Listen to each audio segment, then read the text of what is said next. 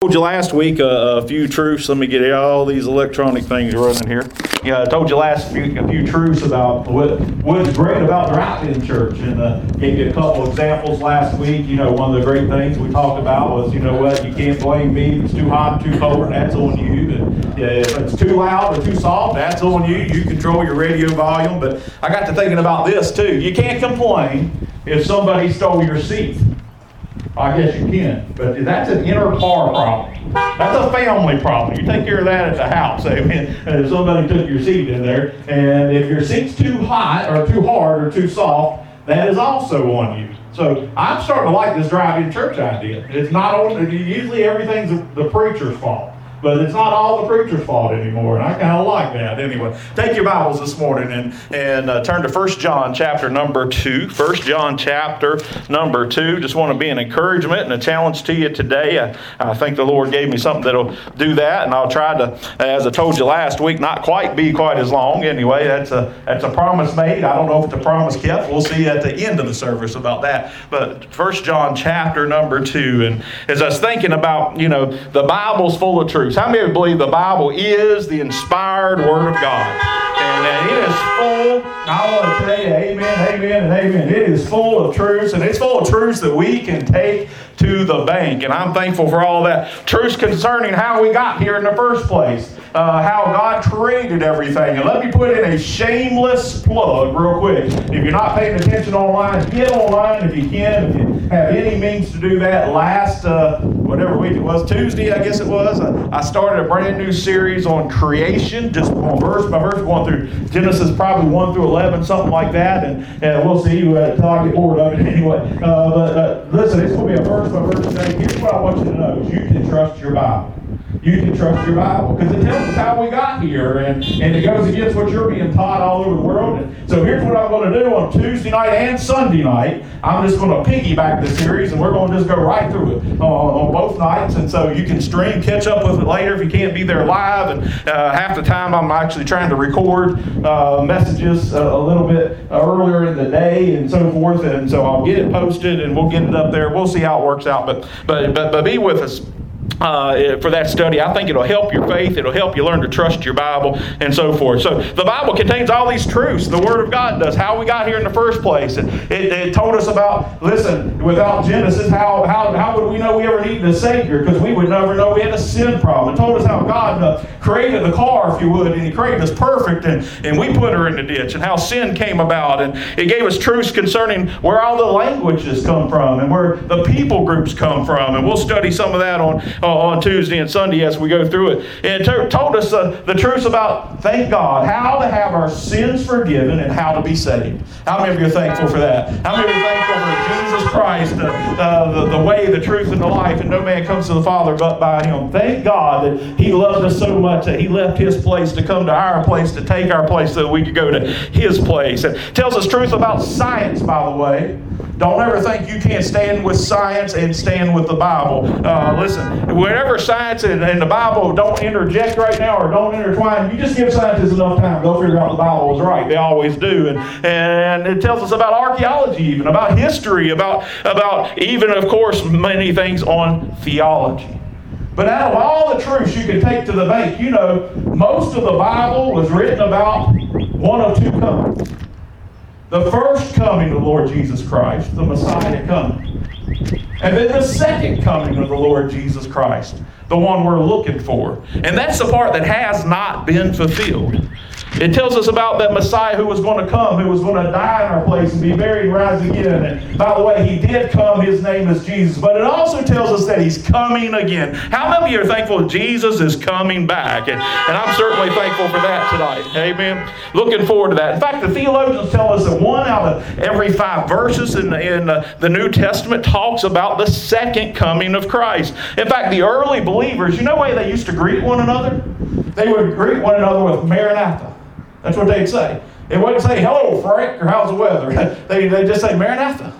Maranatha. And it was interesting when they'd say that. You know what that meant? That meant the Lord is coming.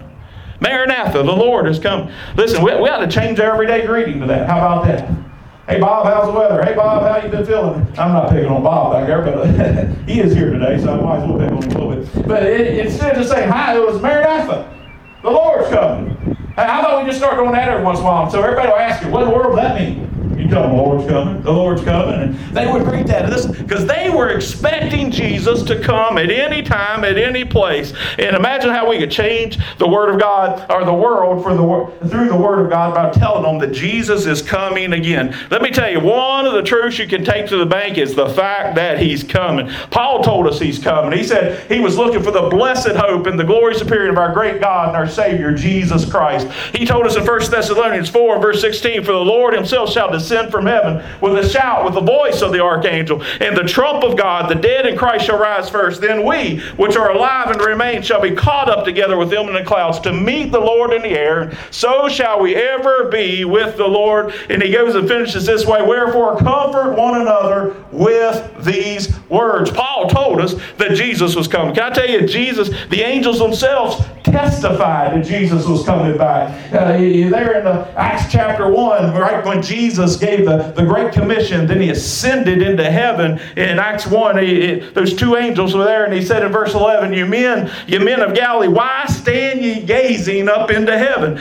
This same Jesus, which is taken from you into heaven, so, so shall come in like manner as you have seen him go. By the way, Jesus promised it too. My grandma's favorite verse is John 14 and verse 1 through 3. Let your heart, uh, let not your heart be troubled. You believe in God, believe also in me, Jesus said. In my Father's house are many mansions. If it were not so, I would have told you, and I go to prepare a place for you. But then he said this listen, and if I go and prepare a place for you, I will come again and receive you unto myself, that where I am, there you may be also. By the way, John even got a futuristic view of it, I believe. Over in Revelation 4 1, after this, I, I looked, and behold, a door was opened in heaven. And the first uh, voice which, which I heard was that of a trumpet talking with me, which said, Come up hither. You say, Preacher, what are you trying to say? I'm trying to say there's about 318 verses in the New Testament that promise the truth that Jesus is coming again. As I would say, on, uh, how many of you watch Duck Dynasty? Uh, I know we got some rednecks. Look at that back row. They're up on banks like this. They're, they think they're on a dirt track back there or something. Uh, so we got some rednecks. Listen, I know you watch. You know what Si would say? He would say it's a fact, Jack. Jesus is coming again. It's just a fact. Now, how many of you believe that this morning? How about a few hallelujahs if you believe it this morning? Make sure you turn them off after you turn them on. Uh, we don't want to have to jump everybody in. We ought to be, like the Lord say, like John said in the end of Revelation, even so, come Lord Jesus. Now, I said all that to say this. I'm actually not preaching on Jesus coming back. I'm preaching on today, with the Lord's help, this idea. What are we to do until He comes back? I'm not here to defend the fact that He's coming back. Scripture takes care of that. I'm here to challenge you and me what are we to do? How are we to live? What are what is us as believers to do until Jesus comes back?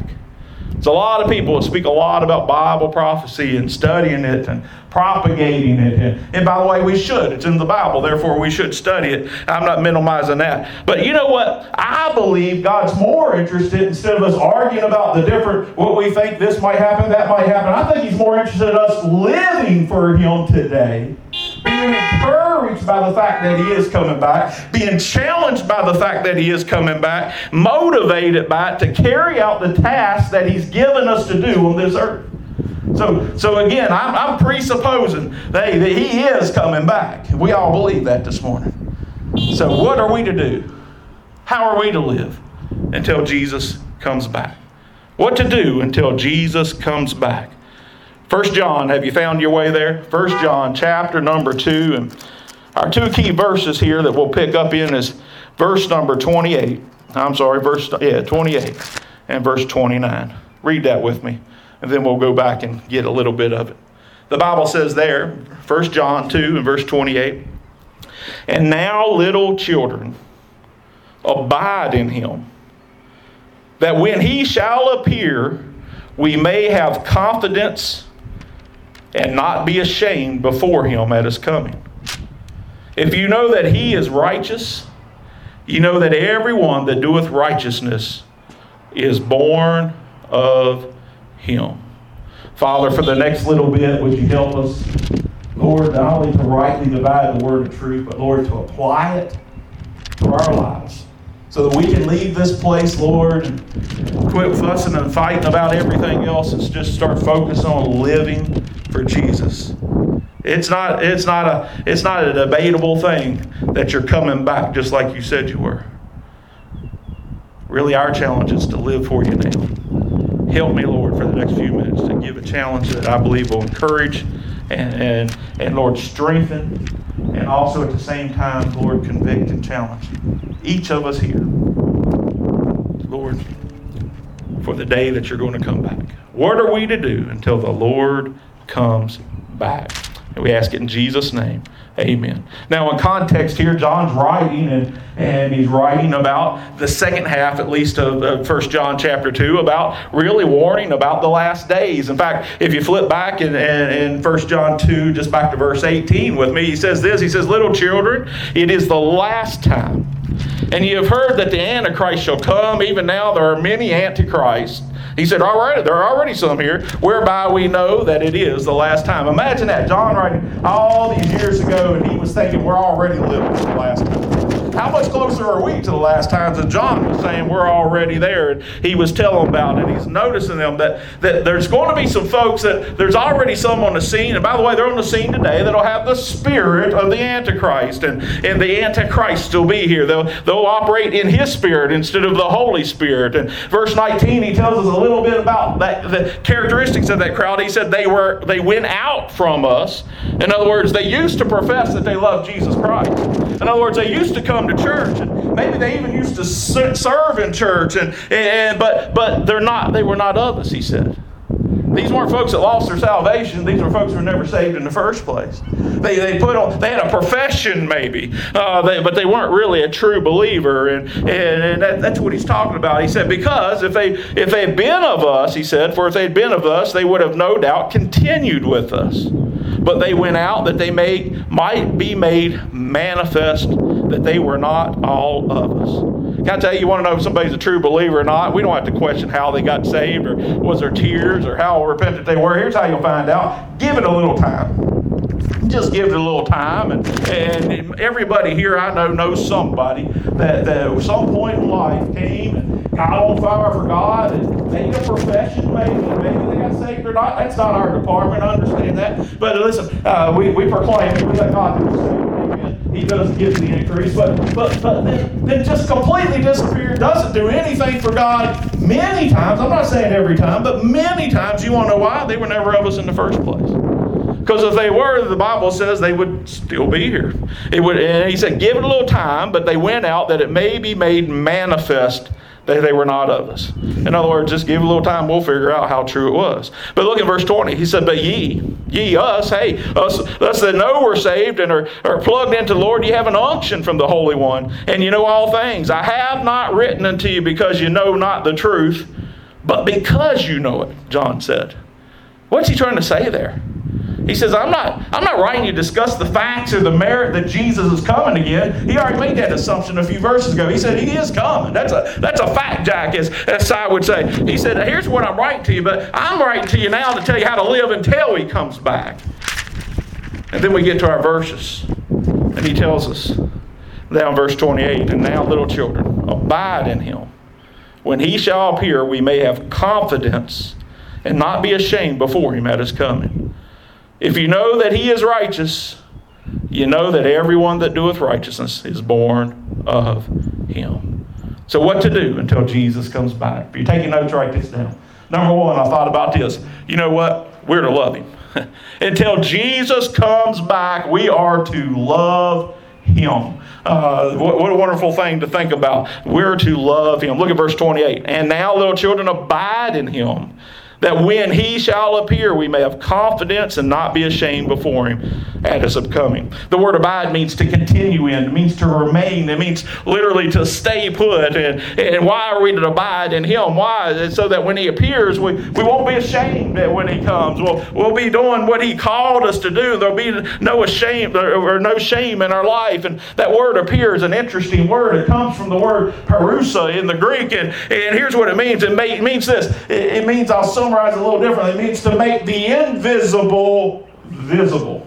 Isn't that pretty cool? Think about that. When he appears, hey, Jesus, who I can't see, I will see one day. The invisible will become visible. The veiled will become unveiled. Praise God when he returns, when he appears, and he's coming. And John's not even arguing that fact. He says he is coming. That's a, that's a fact, Jack. Here's what he's trying to teach us to say. When he makes that sudden appearance, will you be ashamed? Will I be ashamed? Will we have been living our life for him? Or we would we have been like this crowd that never was of him in the first place that went out? So until Jesus comes, can I tell you the first thing we need to do? Is we need to love him. We need to love him. Let me give you two truths about loving the Lord Jesus Christ. The first one I want you to see, y'all remember this, and uh, if you truly love the Lord Jesus, you, here's what you will do you will abide in Christ you will abide in Christ. Remain, stay put in Christ. You want to know why I believe most disciples were Baptists? No, I'm joking right there. why I believe the disciples were Baptists? Here's why. Because you remember what they asked Jesus? Said, Jesus, what is the greatest commandment? Y'all remember that? Now you could say they really just wanted to know how, the, how all the commandments 300 plus of them, by the way, not just the 10, but we'll focus on the 10 this morning. That's what I assume they were talking about there. They asked him, out of those 10, what were the greatest? And, and maybe they just want to know what was the greatest, but I think they probably want to know what's the least we can do to get by and make you still happy? that sounds like a lot of Baptists, know, right? Sounds like me sometimes, if I get real honest. Sounds like many Christians I know sometimes. That, hey, Lord, what's the least I can do? What's the greatest commandment? Do you remember his answer? Do you remember what he said? The Lord didn't answer. Uh, I expect they were expecting to come back and say, well, well, maybe you should have no other gods before me, and something out of the, the Ten Commandments. Maybe you shall make no idols, or maybe they were expecting uh, you shouldn't take the Lord God your name in vain and go right through the Ten Commandments, or keep the Sabbath day holy, or or all the commandments we think about honor your mother and your father, and shall not murder or commit adultery. And I'm wondering which ones they were expecting as his answer: shall not steal, shall not bear witness, shall not covenant. But do you remember what Jesus answered was? His answer was simply this. He said, He answered them saying, Thou shalt love the Lord thy God with all thy heart, with all thy soul, with all thy strength, and with all thy mind.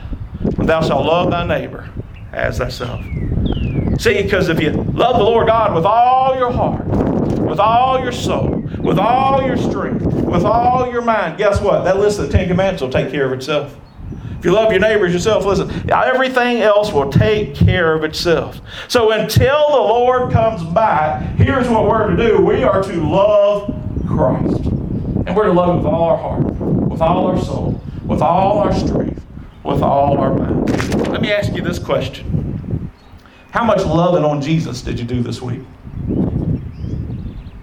How much time did you spend just loving on him, praising him, glorifying him? Saying, God, thank you.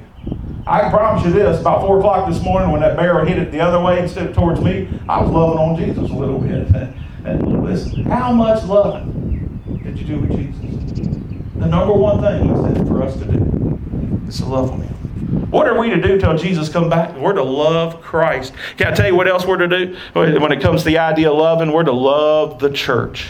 You know, you can't separate Christ from the church. The two are inseparable. Uh, and listen, in verse 19, back in our text, we, we read a moment about some folks that, that were maybe part of the church that, that went out from them. He says they went out from us because they really didn't belong to us. Because if they really belonged to us, if they were really one of us, then they would have continued with us, he said. And John's talking about, again, not people that lost their salvation. That's not what he's talking about. He's about people that never got saved in the first place. Hey, they knew the lingo, but they didn't know the Lord. Lord. They maybe had a, a profession, but they didn't have possession. And, and he said, listen, if they were really of us, they would have abided, they would have continued, and they would have, they would have be, kept on abiding in Jesus and abiding in the church because you can't love Jesus and not love the church because the church is his bride. The church is his bride. And you can't love one without the other. Listen, he came and died for the church. So I would just be real careful. Let me just help you a little bit this morning. I'd be real careful about how I talk about the church.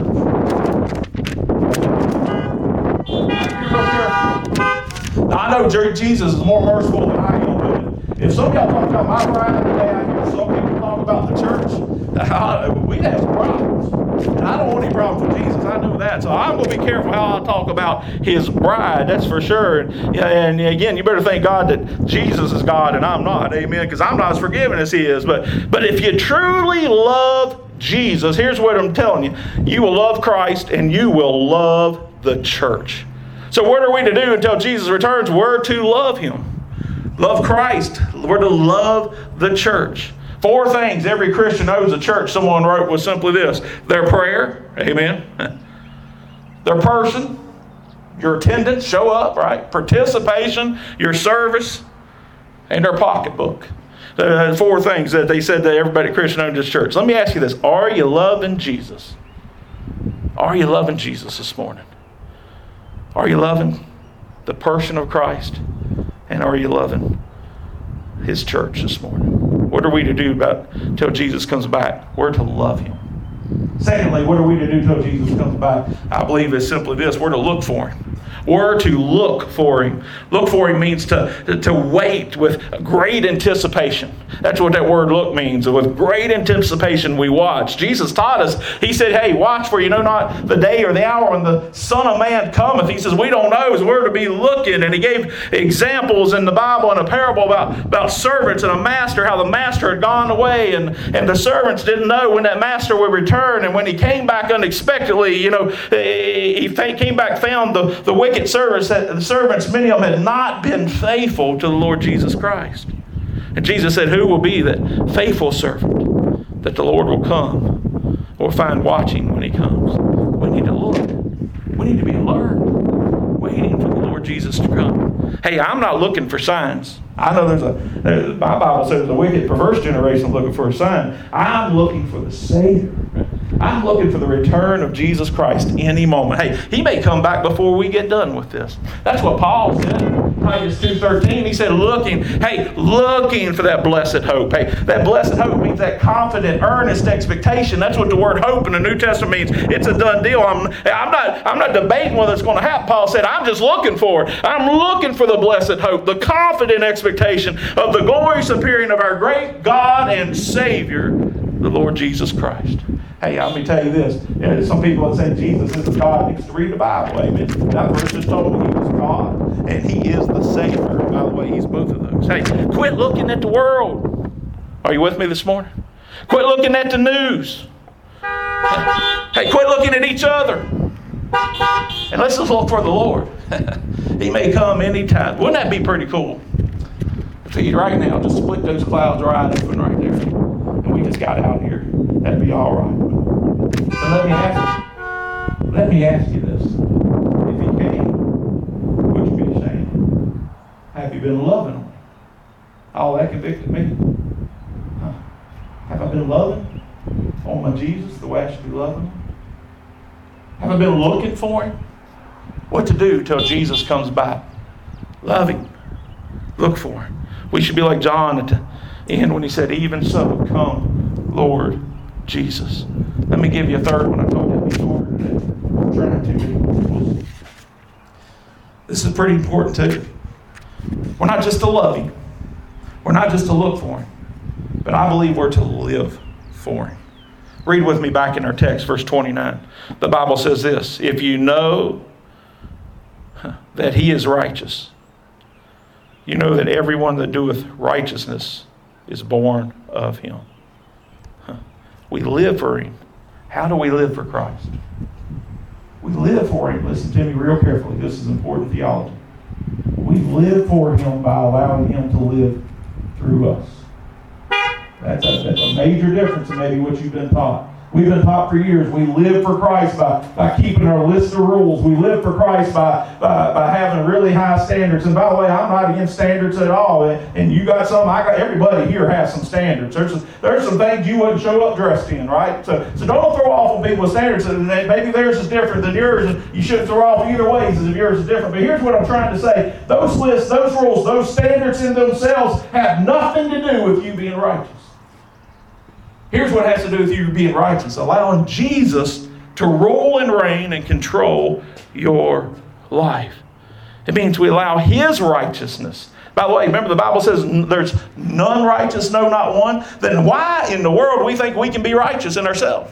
My Bible says there's no right, there's none righteous, no, not one. I can't be righteous in myself. Here's the only way I can be righteous is by allowing God to live through me, allowing His righteousness to live in my life and through my life. So when I say living for Jesus, I'm not talking about all kinds of works and steps and ladders and programs and do this and do that, do that, then maybe if I dress this way, smell that way, say this. I'm talking about simply this getting hold of Him and let Him rule and reign in your life.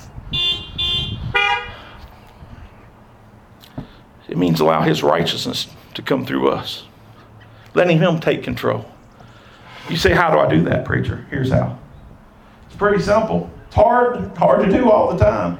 I'm guilty myself. But it's pretty simple at the end of the day.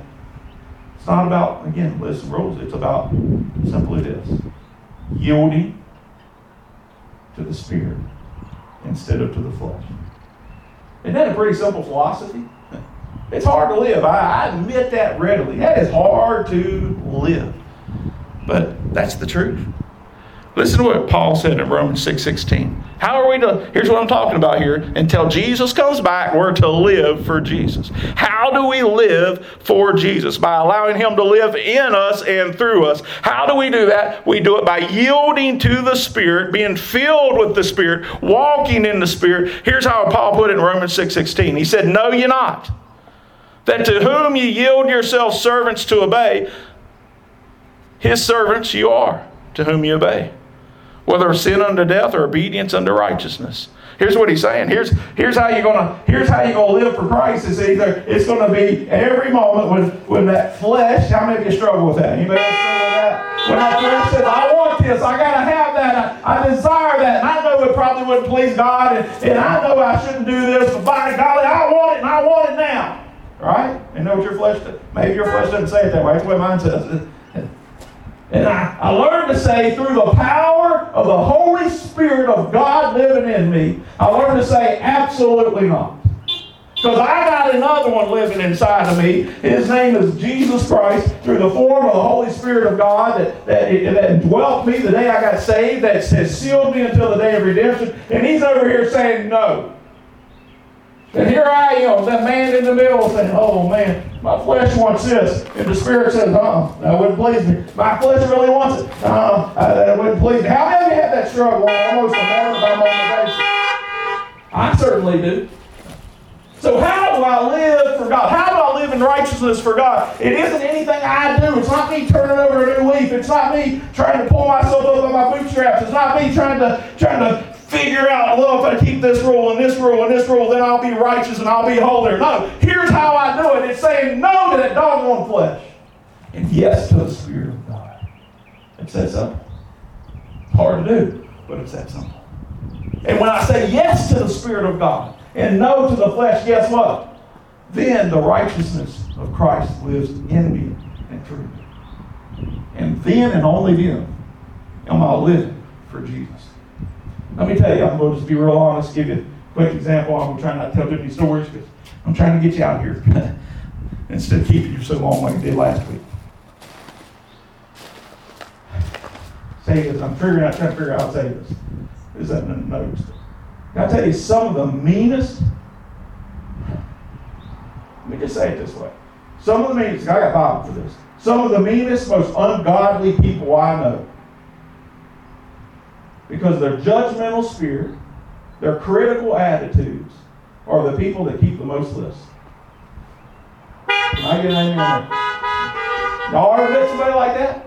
I mean, they look down their nose at everything you do, and listen, they criticize everything that gets done anywhere in the world. Listen, I got preacher friends like that. I still call them a friend because I'm praying for them.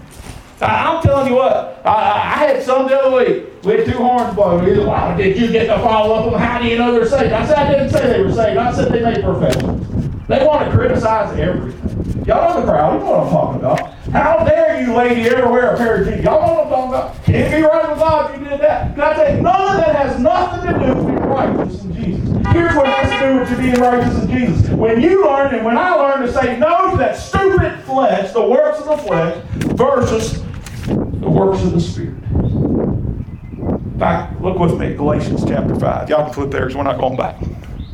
Galatians chapter 5. You say you preach on Galatians 5 a lot because this is the key.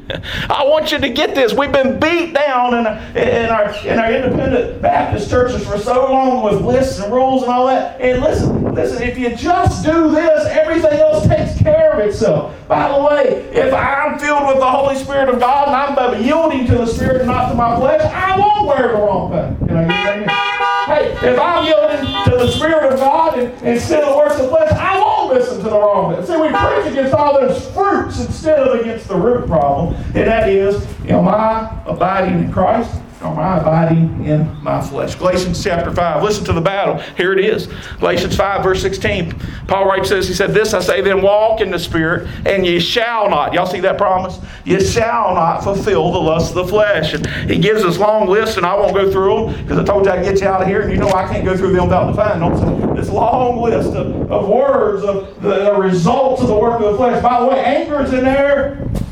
Hello? How many go around angry at everything? That's the flesh. You're not yielding to the right thing. You're not getting amen. Adultery's in there, fornication's in there. You go through the list, drunkenness is in there. What do you yield to? The spirit or the flesh? I don't have to preach against a list of things, the do's and don'ts, because listen, if I yield to the Spirit, I will not, will not, shall not, impossible the lust of the flesh. That's the promise from the Word of God if I walk in the Spirit. He said, Well, if I walk, he said, because see, these two are contrary one to another, the Bible tells us. It tells us in verse 17, look for me, for the flesh lust against the spirit, the spirit against the flesh. These are contrary the one to the other, so that you cannot do the things that you would. So living for Jesus really means this allowing Jesus to live in us and through us. And how do we do that? By allowing Him to reign in our life, by saying yes to the Spirit and no to the flesh. And if I can learn to do that, I'll never need a role in my life. Can I get it? See, that's why the greatest law of all, that's why Jesus commanded, the greatest commandment of all is to simply get this right. Just so love the Lord thy God with all thy soul, with all thy strength, with all thy mind, and love thy neighbor as thyself. And if I do that, that means my vertical relationship with God will be right. And if I love my neighbor as myself, guess what? My horizontal relationships will be right. And you want to know what that makes? A perfect cross. And that's where he wants us to live. He said, How do I live for Jesus? Here's how you do it. No to the flesh, yes to the Spirit. What's the result? How will I know? Verse 22. You can do your own self test. is the greatest thing. Every single time these characteristics are part of my everyday life, I have my answer. I am not living for Jesus. And I'm, I'm sorry to tell you, you got a sorry preacher because there's a lot of days that I can't fulfill this list. How about you? How do I know if I'm living for Jesus and allowing Him to live in me? How do I know if I'm yielding to the Spirit and not to the flesh? Here's the answer. But the fruit, that word means the result of, uh, will be this the result of yielding to the Spirit. The, the fruit of the Spirit is love, joy, peace, long suffering, gentleness, goodness, faith, meekness, temperance. Against such there is no law. You know I can't define those. I'll get you out here. Just ask yourself, do your self test. What am I to do till Jesus comes back? We're to love Him. We're to look for Him. And we're to live for Him. Or in Him, maybe is a better way to say that. How do I know if I'm doing it? Right there's your, right there's your own self recipe. Are those the predominant characteristics in your life? The promise is they will be when you're walking in the Spirit, yielding to the Spirit and saying no to the flesh. That list above it, guess what? That's the list that you'll be doing when you're not walking in the Spirit. Pretty simple. You can do your own self-diagnosis. You don't have to have any preacher ever do it. All you got to do is say, well, just as soon as I get out of this list, as soon as I start hating something, hello, that's opposite of love. I'm not walking in the Spirit.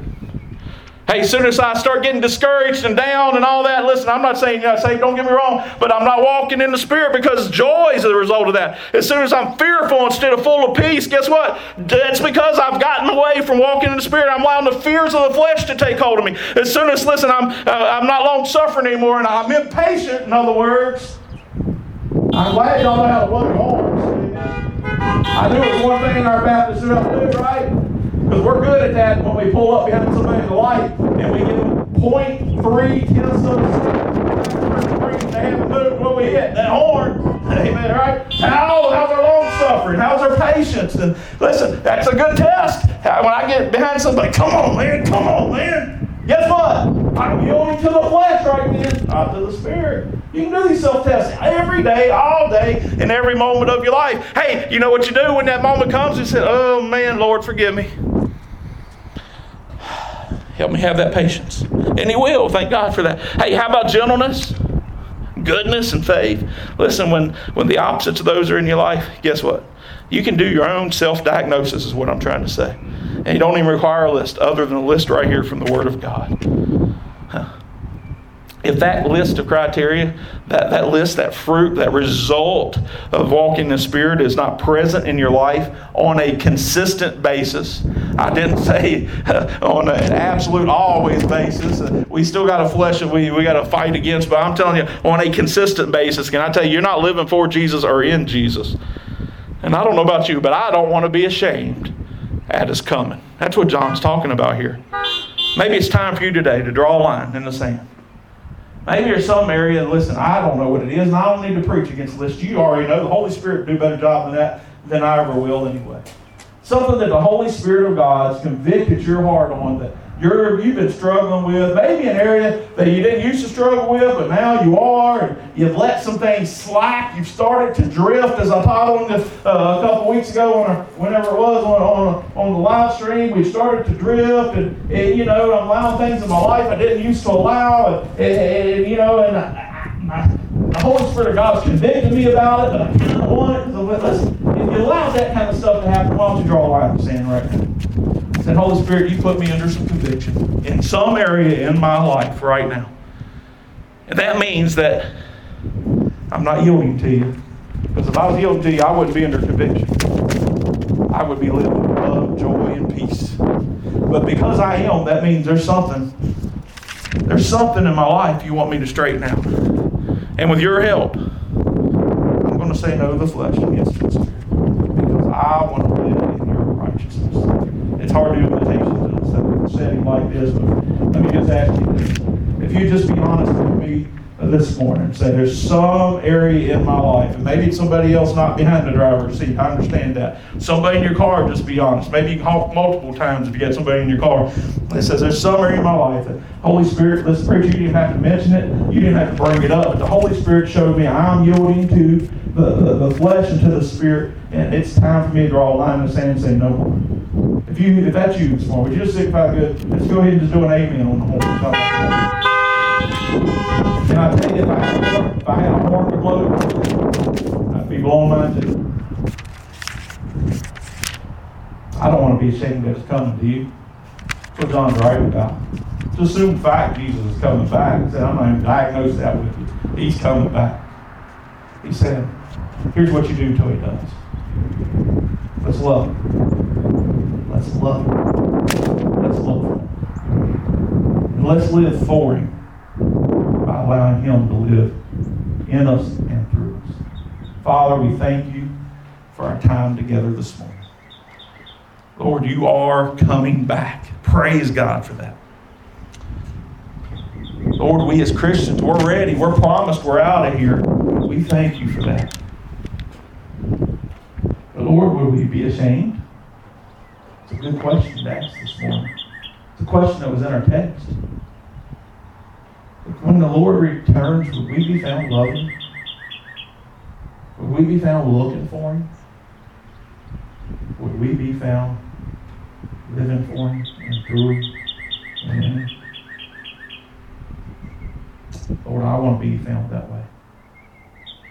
Would you help us today to take those areas that you've revealed in our lives, Lord, that are fleshly, fleshly, fleshly, works of the flesh, to say no to them and to say yes to the leading of your Spirit.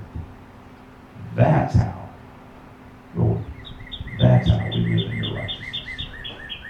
Thank you for the free power of the Lord Jesus Christ and the Holy Spirit of God. Thank you for our time together in Jesus' name. Amen.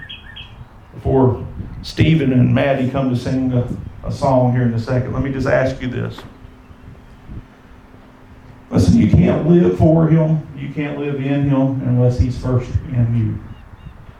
And he's never going to be in you until you realize you need him. See, the Bible tells us that all have sinned and come short of the glory of God. The Bible tells us there's, there's none that doeth good, no, not one.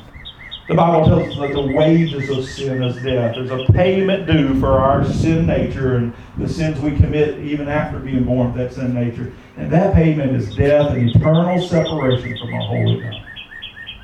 Jesus said, There's only one way to bridge that gap.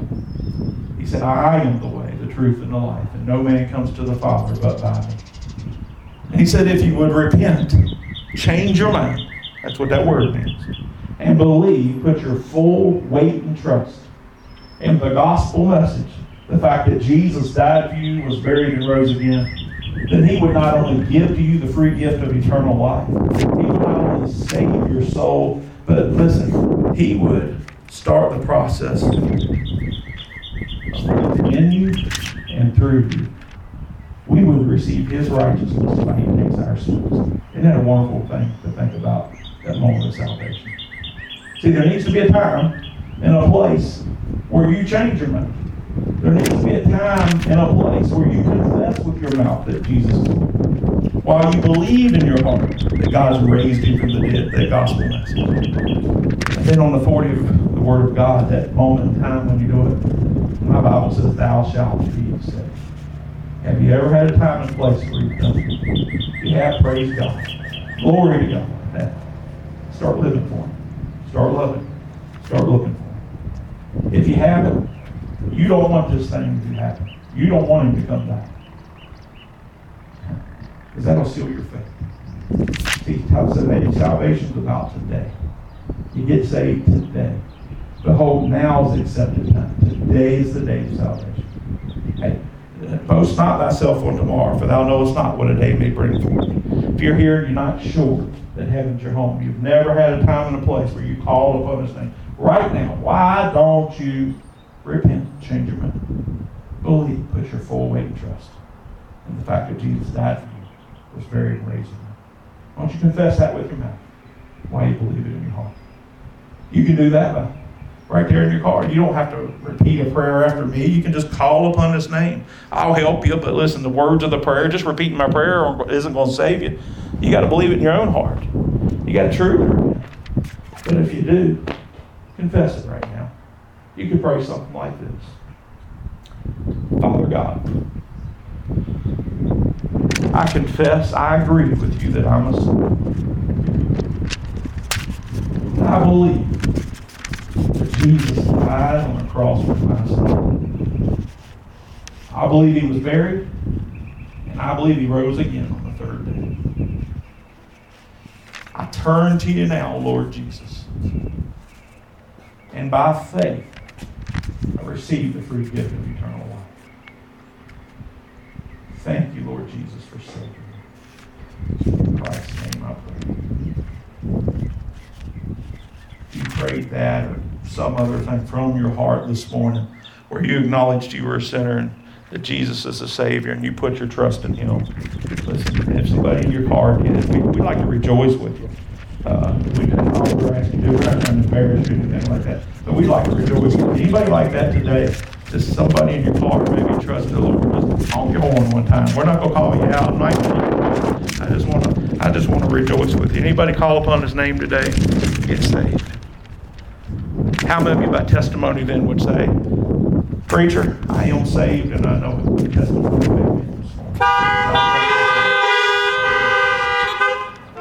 So here's my challenge to Stephen and Maddie. Live for him. Look for him. Let's love. Listen to the words of this song that they're about to sing. Loving my Jesus.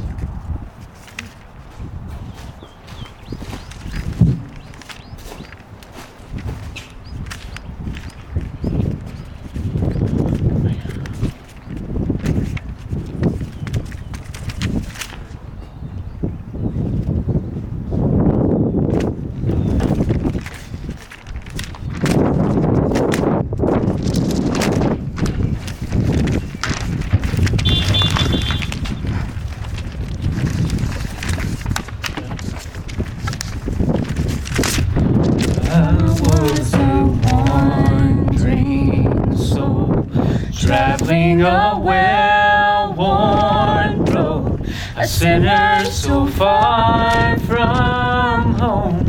No second chance in sight. I heard you call my name. I felt you lift my shame. And I made a vow that day that I'd spend the rest of my life loving my Jesus. Showing my scars, telling my story of how mercy can reach you where you are. And I pray the whole world hears the cry of my heart. Is to see all the ones I love loving my Jesus. Sin tries to make you hide, whispers that same old lie. Keep all your pain inside, cause no one will understand. The last thing this lost world needs is someone I'm trying to be. The truth that has set me free says I'm just a broken man, loving my Jesus, showing my scars, telling my story of how mercy can reach you where you are. And I pray the whole world hears the cry of my heart is to see all the ones I love loving my Jesus. When all is said and done, my last song's been sung, I'll stand face to face with the one who gave all for me. May all I have to show be all that mattered most, making your great name known. Let this be my only legacy. Loving my Jesus, showing my scars, telling my story of how mercy can lead you where you are. And I pray the whole world hears the cry of my heart see all the ones I love, all the ones I love, loving my Jesus.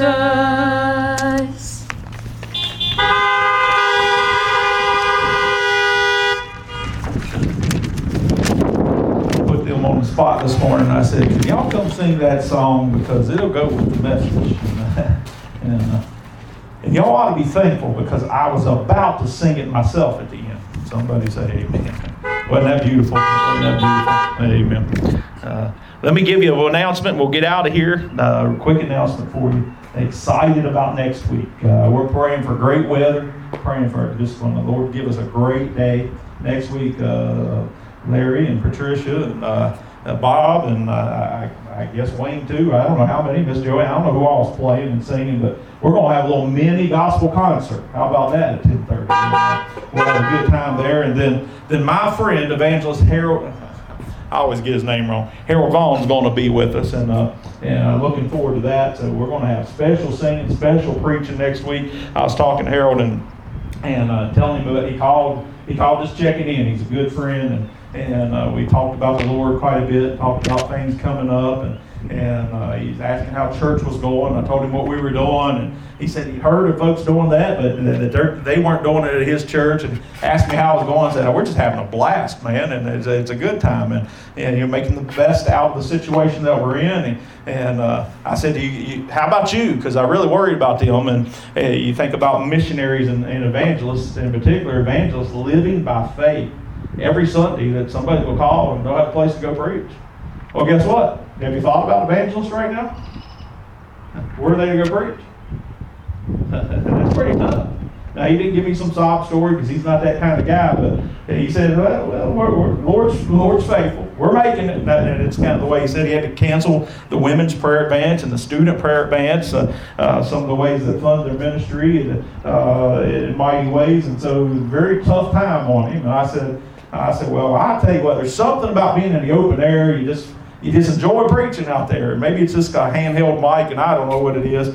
He said, That's, it does sound like fun. I said, Well, all right, how about you come do it then? and so uh, he agreed he'd come next Sunday, and uh, looking forward to that. So we'll just make a special day out of it. We got some special singing coming anyway. And we'll have Brother Harold Vaughn here. If you haven't heard him, you'll be blessed. Uh, I promise you. And, and, he'll have some fun. He'll have a good time up here, and and, uh, and we'll we'll help him. He's one of our missionaries. We support anyway as a missionary evangelist, and uh, and just have him come on in, tell us about what the Lord's doing in their life, and preach to us from the Word of God. So next Sunday morning, special morning. Looking forward to that. So as we leave today, let me just encourage you. What are we to do till the Lord comes back? Okay, let's love Him.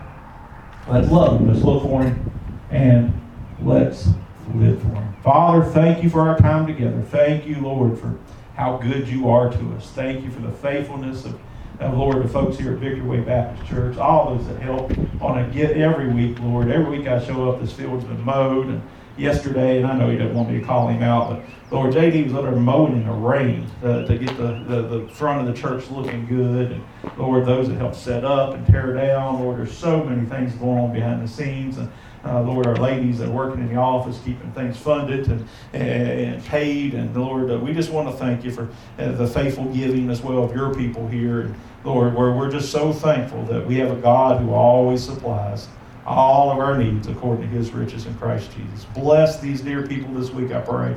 I pray that you put a hedge of protection around all of our all of our folks, Lord. Keep them free from sickness, Lord. Keep this virus away. Lord, I pray soon, very soon, Lord, we be able to open up, Lord, not only our economy, but Lord, even get back to assembling together in our church. And we look forward to those days. Until then, thank you for what you provided here, Lord, and the opportunity we have to proclaim the gospel again in unique ways in these days. May it, I pray that the word of God goes out, works in every heart and life, and bless us now this week, we pray in Christ's name.